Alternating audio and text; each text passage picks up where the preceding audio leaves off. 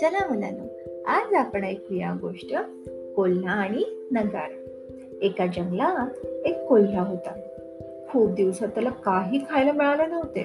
त्यामुळे तो भुकेने अगदी कासावीस झाला होता व अन्नाच्या शोधात इकडे तिकडे भटकत होता. फिरत फिरत तो एका युद्धभूमीजवळ आला. तेथे नगारा पडला होता. वाऱ्यामुळे वेलींचे शेंडे त्याच्यावर आपटून ढण ढण ढण ढण असा आवाज येत होता. तो आवाज ऐकून त्या कोल्याला अतिशय भीती वाटू लागली.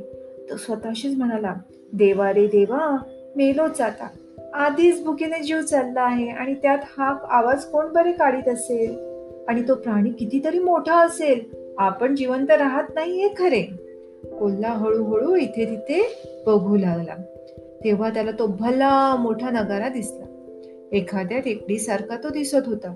त्या नगारातूनच आवाज येतो आहे की काय असा विचार करत तो त्या नगाऱ्याजवळ गेला.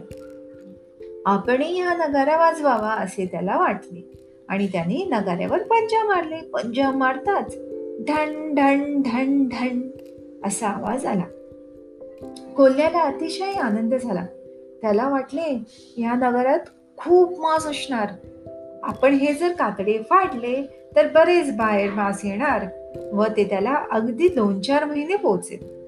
आता आपल्यावर देवाची कृपा झाली म्हणायची असा विचार करून त्याने त्या नगाऱ्यास भोग पाडली व तो कसा बसा शिर पण आत पाहतो तर काय? नगारा संपूर्ण मोकळा. मास नाही की काही नाही. नगाराचे कातडी फाडताना बिचाराच्या दाढा मात्र दुखावल्या. तर मुलांनो या गोष्टीवरून आपणास समजते शहाण्या माणसाने मागचा पुढचा विचार नीट करावा. नाहीतर त्या कोल्ह्याप्रमाणे पश्चाताप करण्याची पाळी येते.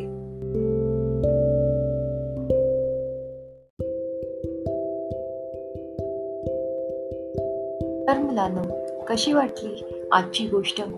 नवीन गोष्टींसाठी ऐकत राहा short Marathi stories podcast Google podcast व ॲपल पॉडकास्टवर तुम्ही आपल्या प्रतिक्रिया व नवीन गोष्टीसाठी फॉलो करू शकता Twitter handle at S Marathi स्टोरीजवर